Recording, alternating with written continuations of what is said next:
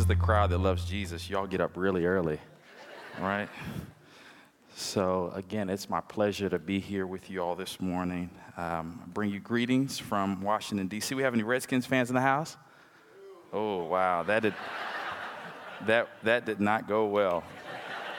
Um, okay, Panthers fans, maybe? Okay, all right. Well, sorry. Yeah, did really well last year, but this year I don't I don't know what happened. Uh, well, again, I just uh, want to say thank you so much, and just I certainly uh, want to honor God for just this privilege to be able to be here uh, to share with you all. And uh, this is an amazing church. Uh, I always joke with Pastor Scott that he planted a church before church planting was cool. And uh, and really, his friendship has meant a tremendous amount to myself and my wife.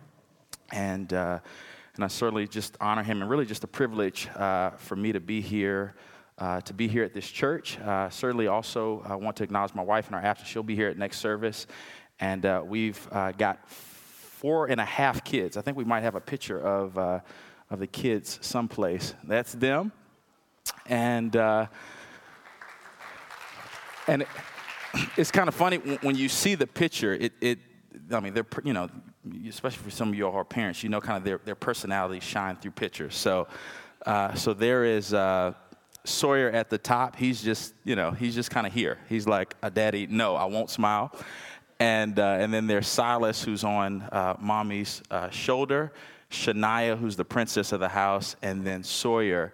Uh, he's a little Chucky, but but he's cute. He's kind of a little bit of a terror, but he's really cute. And then we're expecting another boy uh, in about a month, and so you all pray for us, amen. Uh, another boy, and uh, and so we're really, uh, it, it's uh, you know, it's it's just a crazy house, and so we're, uh, it's just a joy to uh, uh, to have the privilege, Lord, just to, just to, just to raise uh, those boys and that little princess. And I also just want to honor. Um, I know uh, Pastor just talked a little bit about just, you know, for any of our folks here who've served in the military, any of our uh, armed services, or uh, we just, just want to honor you this weekend. This weekend is really to honor you. And so, again, we're so thankful. Let's give a hand clap for them.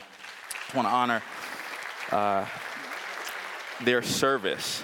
All right, we're going to get started. We're going to be in Hebrews, the twelfth chapter, and we're just going to look at three verses this morning. Hebrews Uh, the twelfth chapter, we're going to look at verses one through three. Uh, before we do that, I just want to take just time, just ask the Lord to honor our time. Uh, our Father, we love you. We thank you so much for the privilege you give us to, to gather as a church this morning. And thank you, uh, Lord, for this amazing church, this outpost uh, for the kingdom in Raleigh. And I just continue to pray, Lord, just your favor and your blessing on this church. I pray for every person who's here under the sound of my voice. Uh, Lord, um, you have them here because you want them to hear from you, not from me. And so I pray uh, that I would decrease, that you would increase, and that you would speak very clearly to your people this morning. I pray all these things in Jesus' name. And if you agree, say amen. Amen. Um, I'm going to read verses uh, twelve, uh, excuse me, uh, chapter twelve, verse one through three. And I'll give you a title, and I'll give you just a little bit of a kind of idea of where we're going to be this morning. So Hebrews twelve, uh, verse one through three, it says, "Therefore, since we have such a great and a large cloud of witnesses surrounding us, uh, let us lay aside every hindrance and the sin that so easily ensnares us. Let us run with endurance the race that lies before us, keeping our eyes on Jesus, the source and perfecter of our faith. For the joy that lay before him, he endured the cross, despising the shame, and sat down at the right hand of the throne of God." In verse three, it says, "For consider him who endured such hostility from sinners against himself, so that you will not grow weary and give up." Uh, I titled this message this morning, "Following Jesus When Following Jesus Seems Hard." Following Jesus when following Jesus seems hard. Uh, one of the things that I want to share with you all this morning, uh, obviously you guys know that I live in the Northeast. I'm from Washington, D C I rejoice uh, when the seasons change, when we go from winter to spring. Anybody else rejoice when that kind of happens? Uh, a little bit over the cold, all right? And uh, one of the things that, that kind of rhythmically happens when, uh, you know, when we go from winter to spring is this kind of, this crazy thing happens in Washington, D C. It's called pollen. It's just, it's just crazy. It's nuts. I mean, you'll come outside in your car and your car is, is kind of covered with this kind of just green stuff. And, uh, And and for me, that means kind of itchy eyes. That means sneezing. That means me making noises uh, in the grocery store. And like little and like parents are kind of ushering their kids away from me. They're like, like, please move away from him. He doesn't sound like he's got too much longer uh, to go. It's just it's just not pretty. Uh, but here's what typically happens again when uh, uh, when allergy season starts is is I um, man I love Zyrtec. And so here's what Zyrtec uh, allows me to do is I usually will kind of go into my local grocery store and I'll pick up some Zyrtec. And Zyrtec uh, does an amazing job of, of all of the symptoms that I have. Like there's there's medicine for the symptoms that I have. And so my sneezy nose, my runny eyes, uh, the you know my back of my throat kind of scratching. Like when I take a Zyrtec, it addresses the symptoms that I have. And I thank God for that. And I was thinking a little bit this morning where uh, what I love about the book of Hebrews is the writer of the book of Hebrews is is kind of acting a little bit kind of like a, a Zyrtec. It, I mean, that's kind of the, the illustration this morning where the congregation that uh, he's writing to, they have a variety of just kind of different symptoms. They're, uh, they're a congregation which is young and it's vibrant. Uh, but if you if you interacted with this congregation, one of the things that you would notice, if you just read through the first eleven chapters, like this is a chapter, I mean, this is a church which is uh, lacking maturity. And one of the things that uh, the writer of Hebrews writes is um, if if this congregation uh, should be at a different place um, than where they are. And so you know, one of the things that he might say, if he was kind of talking in modern terms, is that you guys have been in church long enough where some of you all should be teachers. Uh, but but what the writer of Hebrews reminds them, he says that I, you know, some of you guys should be teachers, but here's what I have to do. He says in chapter five, is that I have to lay on again the the the The elementary principles of the faith. I've got to. I've got to start over again. You should be in the twelfth grade, but you're in the first grade. And and he begins to describe just kind of the situation in the Hebrew church. And and part of the reason that they are experiencing what they experience is because um, they're experiencing persecution. Uh, they are experiencing this enormous weight and pressure to conform to the culture around them. If you know a little bit about the book of Hebrews, is, is that the folks that the writer is writing to, that these are people that uh, were Jews, became Christians. And so as Christians, they're just experiencing some of the, um, they're just experiencing challenges in terms of their faith. And, and some of them, the persecution has gotten so difficult that they consider uh, going back. They consider renouncing their faith in Jesus, if that was possible. Um, and, and saying that that my life was easier before I met Christ. And so uh, I, I love this particular book because this book addresses some of the things that we perhaps deal with even in our culture. That, and if you've walked with Jesus for any portion of time, whether that's been one week or whether that's been for thirty or forty years, then here's what you know, that there are certain seasons and times in your life when following Jesus seems hard. And, and I just want to be really practical and really encouraging this morning. Here's what I believe the writer of Hebrews has desired to do in these three verses, is to give us some keys to following Jesus when we find ourselves in those places. And here's what I want to say this morning. Perhaps there's there's some folks here that, that as you look at your life with Jesus, there's no challenges, there's no difficulties, there's no ups and downs. Uh, th- then what I would probably say to you is just keep living, amen? But but for but for ninety-nine point nine percent of us, when we became a follower of Jesus, that meant that we and begin to engage in this process called sanctification, where God saved us, redeemed us, sent the Holy Spirit to indwell us, began to change us in the way that we looked at our life and our world and our relationships. But but what we learn is that that is a long and sometimes challenging process. So here's, here's what I want to do this morning. I just want to give you some keys. We're just going to walk through these verses, and I promise I'll have you out by two thirty. But here's what we'll do. Um, is, is some of these, I'll, I'll go into greater depth, but then some of these, the applications will be kind of crystal clear right here in uh, some of the points that I make. So here's what we'll start here in verse one. It says, therefore we have been surrounded by a large cloud of witnesses. Here's my first key for you all this morning, is that we need to remember that what you experience is not unique. In a short way, it just it would just be this reminder, here's a, here's a key, is that you're not alone. And what you experience, what keeps you up at night, what causes you at times to question God's provision and his plan for you. And I love here in this particular verse, this the first word of this chapter says, therefore. Here's a little Bible study one oh one. Whenever we see therefore, we need to ask the question, why is the therefore there? Amen? And and here's what the writer saw, seeks to do in this particular verse. He he points back what he's um, kind of given us breath of is all of the people in chapter eleven, which often are described as the Hall of Fame of Faith. Now, these are folks all throughout chapter eleven who trusted God in the midst of really, really difficult circumstances. And there are a lot of them in your Bible. You've got Abraham. You've got Sarah. You've got Noah. You've got Abel. You've got Barak, not Obama, but Barak. You've got Gideon. And all throughout these stories, if, if you would read throughout these stories, here's, here's what you find in uh, these stories. This, this common theme is that all of these people had to trust God in spite of difficult circumstances. In chapter eleven, verse six, it says that faith is the evidence of things hoped for, the evidence of things not seen. It says, without faith, it's impossible for us to please God. And so for all of us in here, uh, faith is not wishful thinking. It's the substance of things hoped for. So for all of us in here, we're all in a journey of faith, journey of trust and belief and confidence.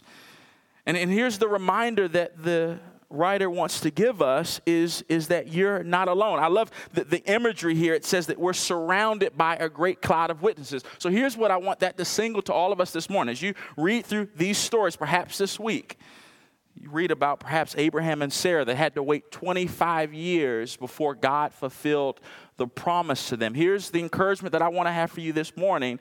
It says that if I was just going to imagine myself, I was just kind of standing on this stage this morning, And uh, and and fifteen people surrounded me, and they held their hands, and they were just kind of surrounded me. Then, then I'm typically going to be in one or two places. I'm either going to be really afraid, right? They're angry. Let's just say, you know, I'm a Cowboys fan, and you know they're Dallas fans. Just I mean, they're Redskins fans. Just surrounded. I'm going to be potentially afraid, or I'm going to be encouraged.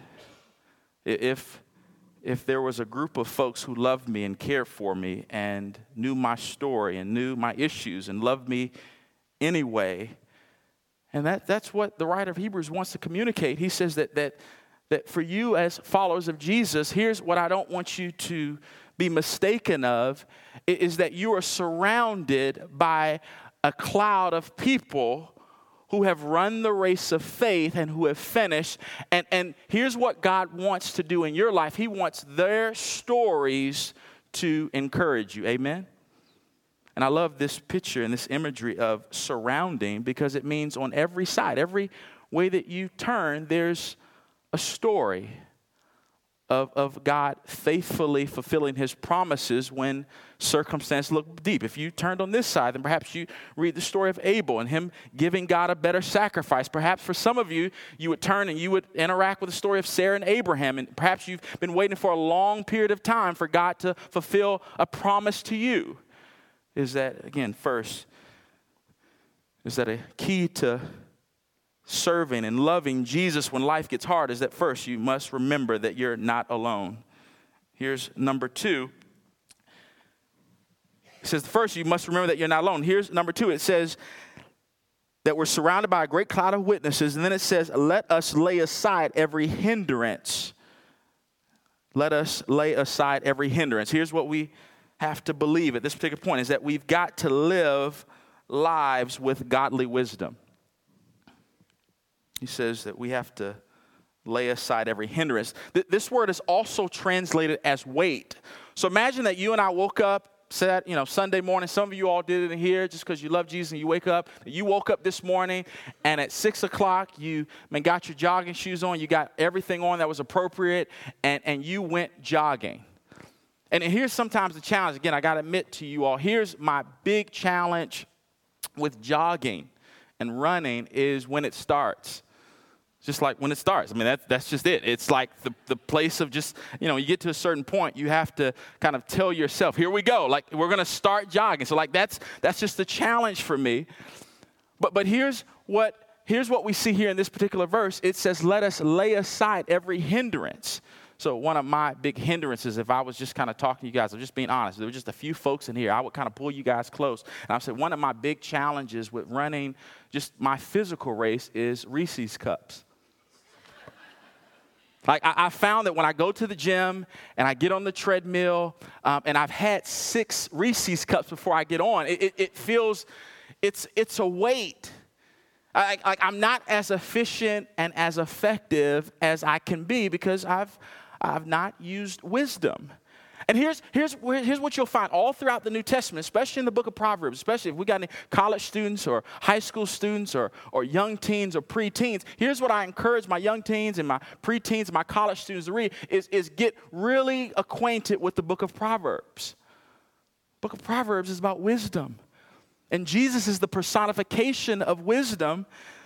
But but but here's for some of us the challenge with us living a life that in the midst of difficulty is that we have not sought or lived with wisdom.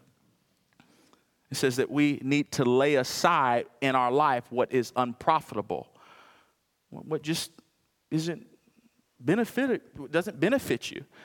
For some of us, again, that might be just as simple as some of the relationships that we're connected in. There, there's some people that when you get around, um, I mean, you are encouraged in your walk with Jesus. Like, you get around them, like, they, they see things in you. They see what God is doing you, how God is shaping you and preparing you. And then there's some relationships. When you're in those relationships, you, you feel less encouraged in your walk with Jesus. Some of us, maybe as men, again, here's a challenge that I have is, is maybe just getting enough sleep at night. And so what, what kind of affects your devotional life and really you being able to get up twenty, thirty minutes early is, is kind of that next kind of binge watching section session on Netflix. For all of us, like there, there are things in our life as we begin to kind of pray and process, like what are the things in the areas in your life? You say, look, this isn't an area of sin. This is just an area where, where I am not as efficient as I would desire to be for the Lord because I've got this, this weight in my life. So again, for all of us, that's a question. It says, again, for maybe perhaps for some of us, it's, you know, it's, it's sleep, it's friends, it's the way that we spend our money. I always like to define this as time, treasure, and talents. As, as we begin to look at areas of profitability, as we begin to, to desire to live our life, here's how I like to describe wisdom. Wisdom is the ability to live life from God's perspective.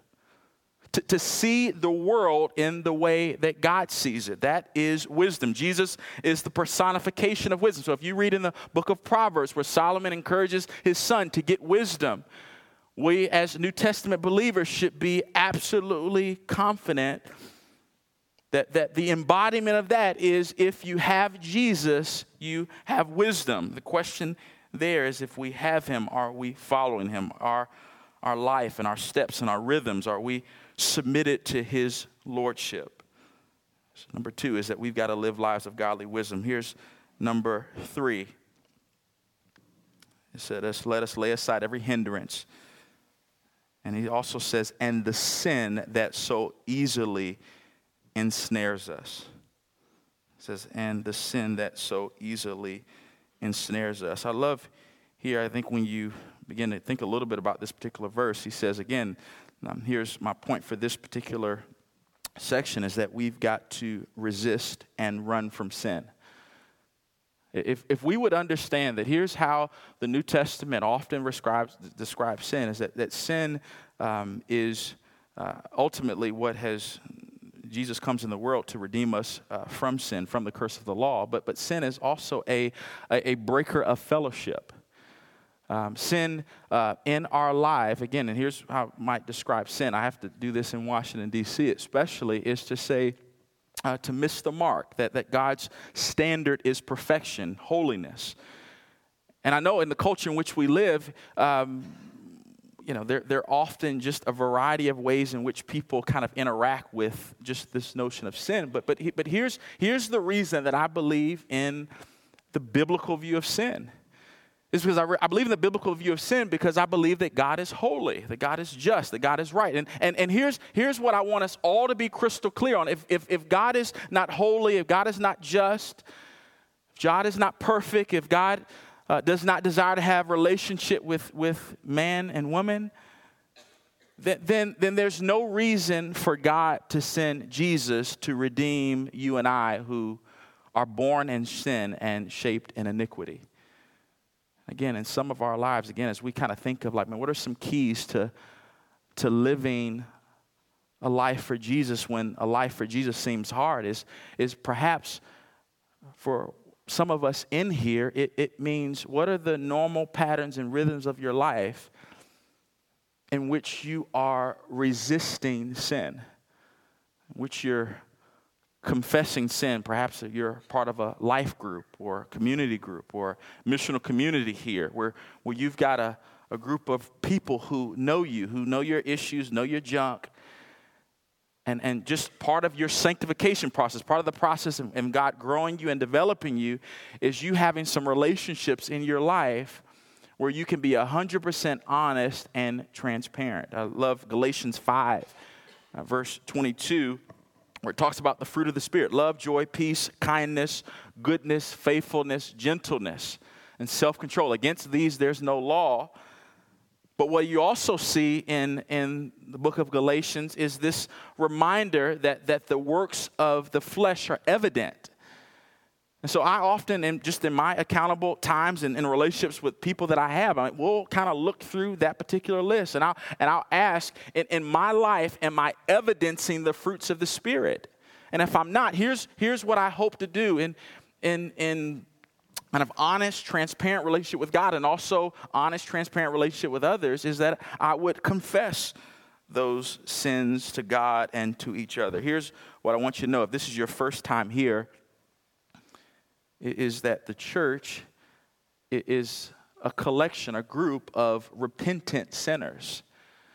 I love every time when we're in D C and we kind of take communion, we celebrate communion together, and perhaps Uh, there are always people in our congregation that are not yet followers of Jesus. And one of the things that we often say before we do that is um, we, we kind of self-identify ourselves as uh, the folks that are going to partake in communion, that, that we're identifying that we're broken, sinful, and we need a Savior. Amen?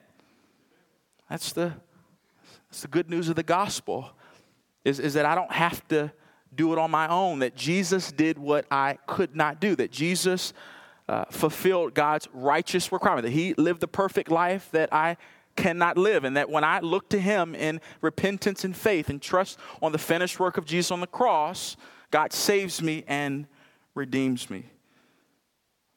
But for me to maintain fellowship with God, again, perhaps as you're seeking to run your race, you're like, man, there, there's something missing. Is there an area of your life in which you have unconfessed sin, where you've not been one hundred percent honest with God, that God, I, I need to get this area right with you?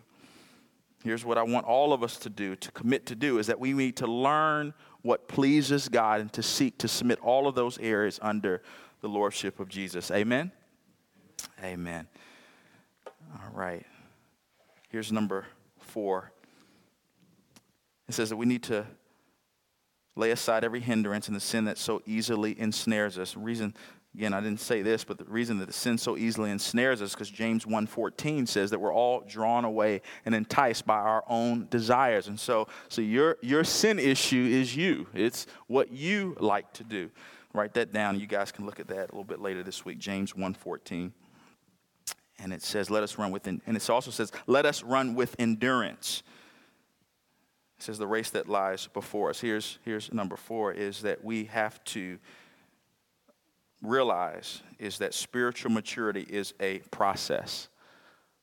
So we've got to realize that we've got to come to this conclusion that spiritual maturity is a process. We've got a guy in our church, uh, and and he is a uh, he's a runner. I mean, like I mean, a, like a real runner. So when I look on Facebook in the morning, he has this thing which is kind of annoying. I thought about blocking him, um, where it just it kind of shows how efficient he's been before nine o'clock. So it kind of shows that he woke up and he ran seven or eight miles. And, uh, it, you know, it's just one of those people that just annoys you. Like, you just, even if you don't block him, you just unfollow him. So I, I just, I don't want to see that. I'm I'm, I'm too convicted by that. So he just does that. And actually, even, funny, yesterday, he's in Pennsylvania, and he even, he ran on vacation. Like, that guy's not normal, right? So he so he ran on vacation. So, so I, uh, when I was working on this message, I sent him a question. I said, uh, Ralph, can you tell me how, as a runner, to, to build endurance? I, listen, I wasn't really interested, like, but it was just for the illustration. I think I was eating fries at the time. Like, I was eating fries, and I was on my couch. So it was completely inauthentic. Um, but but I wanted to engage him and just say, like, so tell me how I build endurance. And so he gets really excited. And he's like, hey, man, I can put you on a great plan, a great eating plan. I'm like, no, thanks. Um, and and he's, you know, he's like, well, he, here's how you typically build endurance is you kind of start off, you know, you start off running a half mile. And then after that, you run a mile. And then you kind of go back and you time yourself. And, and then after that, you, like, pick a mountain to run up and just to make it harder. And he just, again, kind of communicated like this, just kind of the, the way to build endurance. And, and I thought, again, just as I was kind of thinking a little bit about this message, I mean, that that's um, that's what the spiritual life is like when God saves you. Uh, you, you ever kind of been that Christian, like a new Christian, you just become a follower of Jesus, and you're like, I'm going to read the entire Bible in a week. You just get really excited, and you get to Leviticus, and you're like, I think I'm done. And, and again, it's it's this it's this youthful zeal what God saves you. You want to learn a whole lot about Him, and, and you want you want to see kind of your life conformed and shaped by by Jesus and, and spiritual disciplines and all these other types of things. And and here's I, I think a lot of times, especially you have kind of older Christians, people that have been Christians for thirty or forty years, and you just kind of look at that Christian, you just say, he's okay. Wait till he gets to Leviticus. And not that Leviticus isn't a, isn't a great book, but but here's what the, the mature Christian understands is that the, the spiritual journey is a process. Man, it, it's a series of starts and stops. It's a series of, of victories and setbacks. Man, it, it's it's a um, man, it, it's a, it's a journey of at times, and I think we could all agree that, that some of the times in which you grew closest to Jesus were the times in which you experienced the most brokenness in your life. Like the loss of a child, the miscarriage, uh, the the death or, or kind of the ending of a really traumatic relationship. And in in those particular moments of your life, you were just like, you know, I mean, because of the brokenness, you, you cried out to God and said, God, man, man, I'm all yours. Like, will you will you change me? Will you shape me?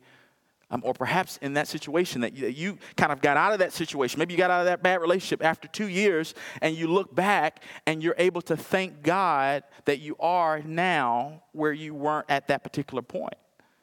So it's just, again, it's just this reminder that, that because I believe that, that the believers that the writer of Hebrews is writing to is, is that their challenge, I think that the challenge in which I think they experience is is because they're living in a culture that doesn't understand their rhythms and their commitments. And so and so the pressure uh, to conform, the pressure to, to take the Jesus that has been preached to them as, as the one and only Son of God, the, the one in which we should live for and submit our lives to, that, that here's what the culture is seeking to do in their life is to is to is to make Jesus kind of normal. So just make him a prophet, a good religious person. And, and, and so the writer of Hebrews says, no, what I taught you, like keep Jesus at a place of preeminence where he's, where he's worthy of all honor, praise, and glory, and submission. And, and, and he says, don't, don't allow the culture to, to reorient you. So again, we've got to embrace spiritual maturity is a process. We've got to get connected.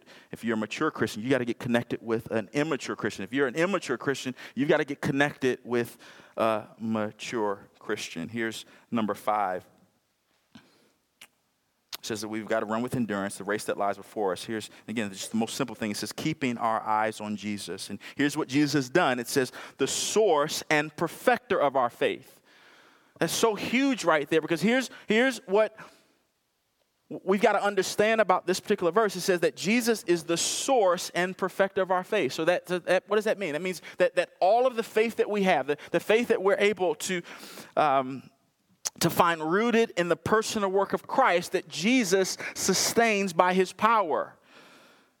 It says that, that you have no ability to believe the gospel unless God first enacts upon your heart. That none of us in here choose God. That the scriptures remind us that you and I are born in sin and shaped in iniquity.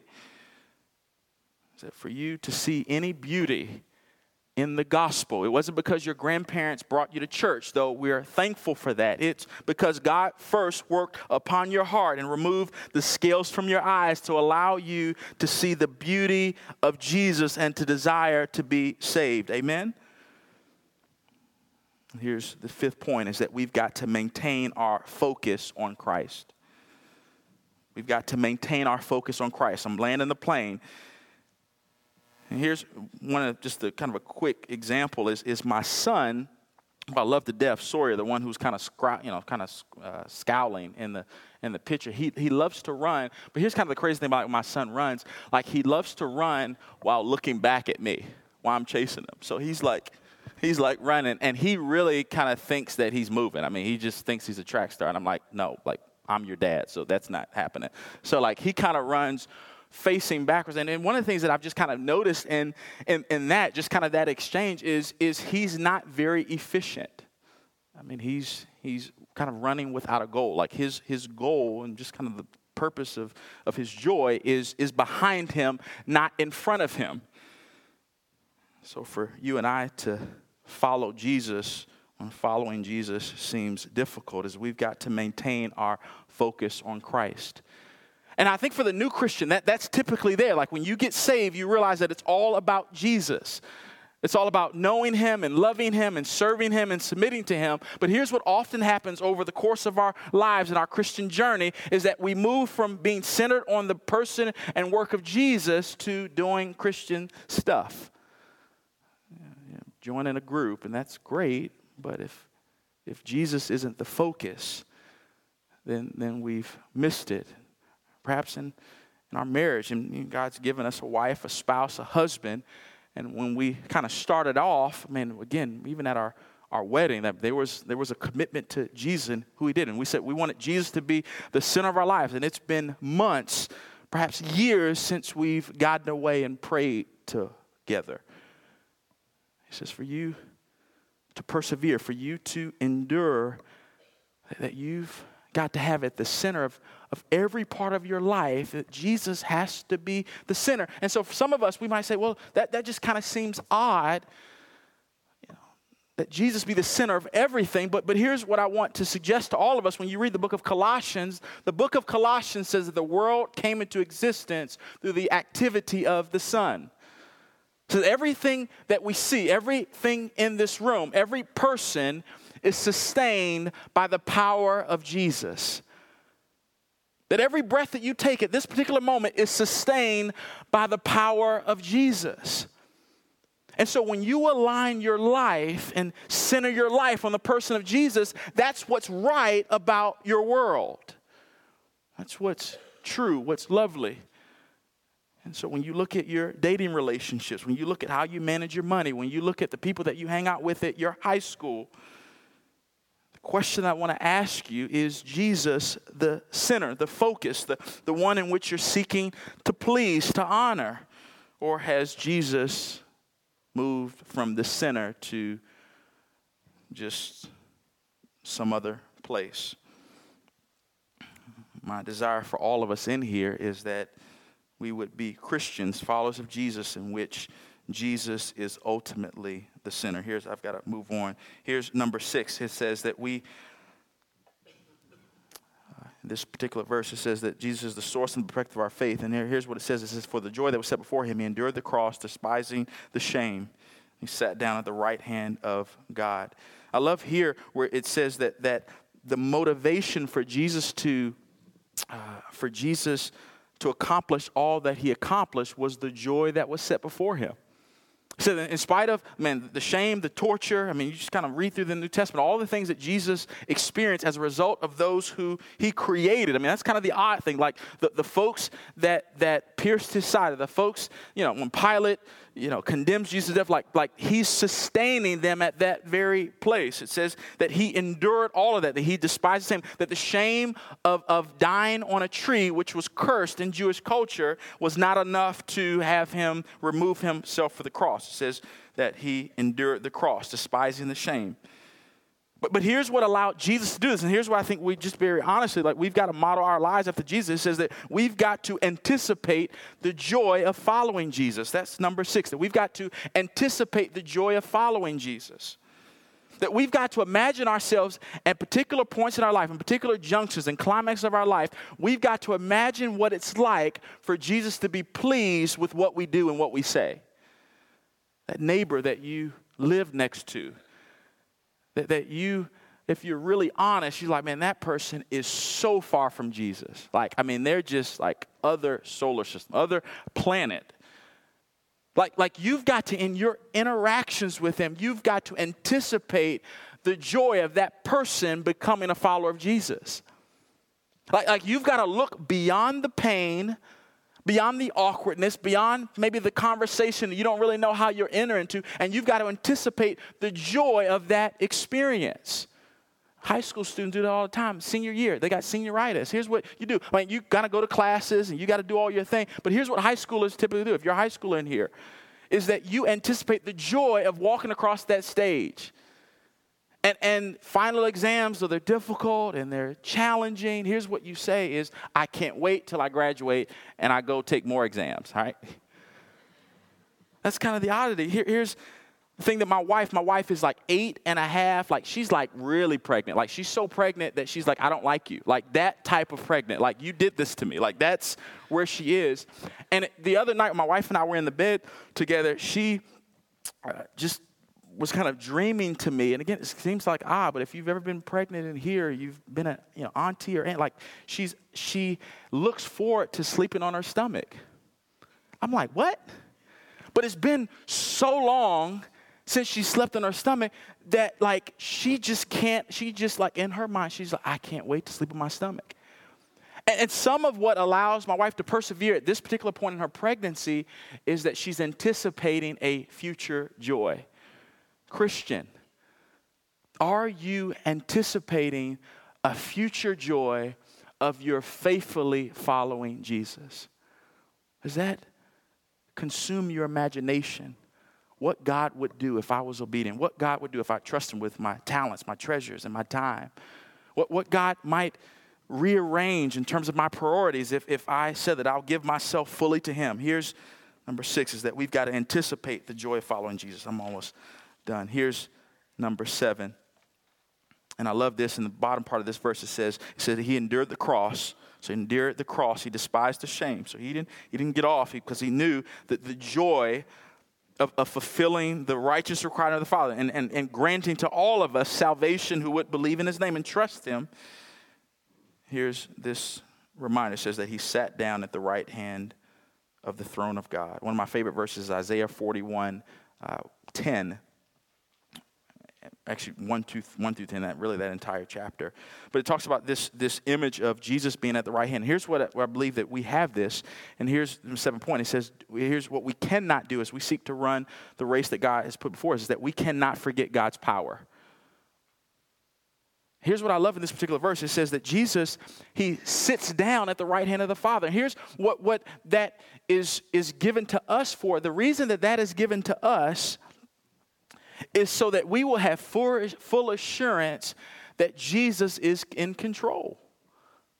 So that he's at God's right hand, that he's on his throne, that he's interceding for us. And here's the question I have for all of us this morning. If Jesus is fully in control, fully in power, then how does that relate to the lives in which we live?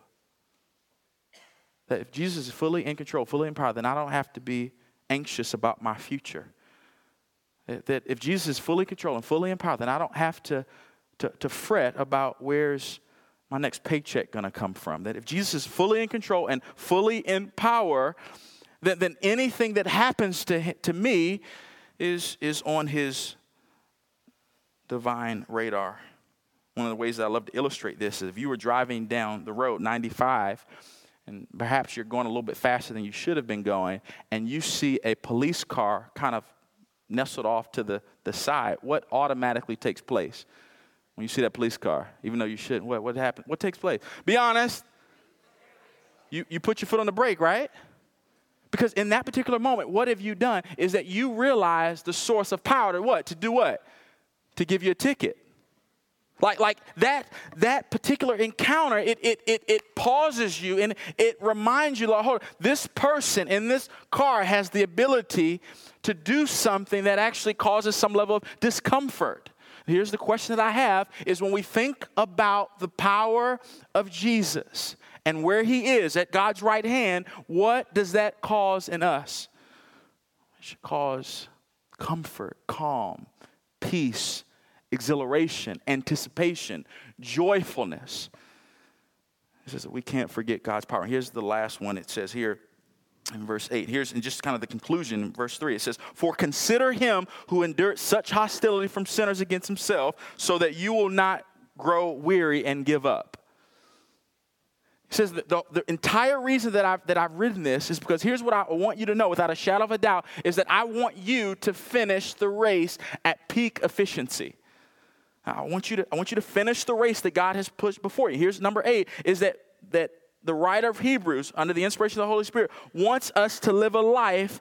Uh, uh, here's what I wrote here. Wants us to live a concluded life. And what does that mean? This word here in the original language for consider, it means to examine closely. It, here's what the writer of Hebrews wants to do. He wants to, uh, to examine closely the person and work of Jesus and not to live a life seeking to determine is Jesus is who he says he is. He wants us to live a life with the confidence that Jesus is who the scriptures have said he is. He says for you to for you to be all that God would desire for you to be, that you've got to live a life after careful examination of the person and work of Jesus and, and often what he's done in your own heart and your life, that I want you to live a life in which you've concluded that Jesus is who he has said he is. I want you to be concluded. I want you to be confident. I don't want you to be wishy-washy. I don't want you to be on one side one day and on another side the other day. I want you to live a life which has made the rock-solid conclusion. That's why I believe when you see in Hebrews six, it says, "For without faith, it's impossible to please God. For he who comes to God must first believe that he is, and he's a rewarder of them who seek him diligently." For all of us in here, we all live a concluded life in some area of our life. One of the things you see, like you look on Instagram or Yelp, what what typically uh, gets people to uh, put a review on Yelp? They've had a really, really good experience, right? Or they've had a bad experience, right? And so at the end of that, or you know, let's just say they have a really good experience. They typically get on Yelp. Some of my grandparents are like, "What is Yelp?" Okay, Yelp is uh, it's just it's kind of a place where you kind of give reviews on just a food or an experience that you know. that you might have had. I, I just saw some eyes look at me like, "What are you talking about, brother?" Um, but but here's the deal. And, and so, you know, after you've had a great meal, you typically will get on Yelp and, Yelp and you will communicate the joy of that experience as a result of what, what you've had. And so that is a, the same type of picture that the writer of Hebrews wants us to give. He says, I want you to live a life which evidences the experience that you've had, the transformation that you've had in Christ. Amen? Here's the first eight. All right? That's it. I told you it's going to be ultra practical. Lord, we uh, let me pray for us. Lord, we thank you for who you are and for what you've done. Lord, I know that this might have been a whole lot to just ingest, but I've just really wanted to Uh, to be an encouragement, Lord, to your body today. Because I think for all of us, especially for those who are followers of Jesus, like we know um, that we need instructions, practical instructions for how to live and to follow Jesus when life seems hard. And Lord, I just pray that this moment, that one of those kind of eight things that we listed was straight from your word, would encourage our hearts today. That for some of us, the disconnect in our lives is, um, man, we're serving a God that we don't believe is powerful, is able, that is uh, that has the ability to change the circumstances of our life. And so that's what you want us this morning to repent of and to believe.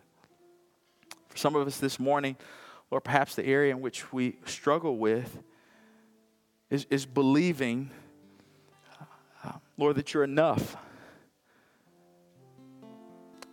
And, and Father, my prayer this morning is that perhaps there's some folks under the sound of my voice who have not made the conclusion, who have not uh, repented of their sins and turned to Jesus, and they've not concluded that Jesus is sufficient to wash all of their sins away, past, present, and future.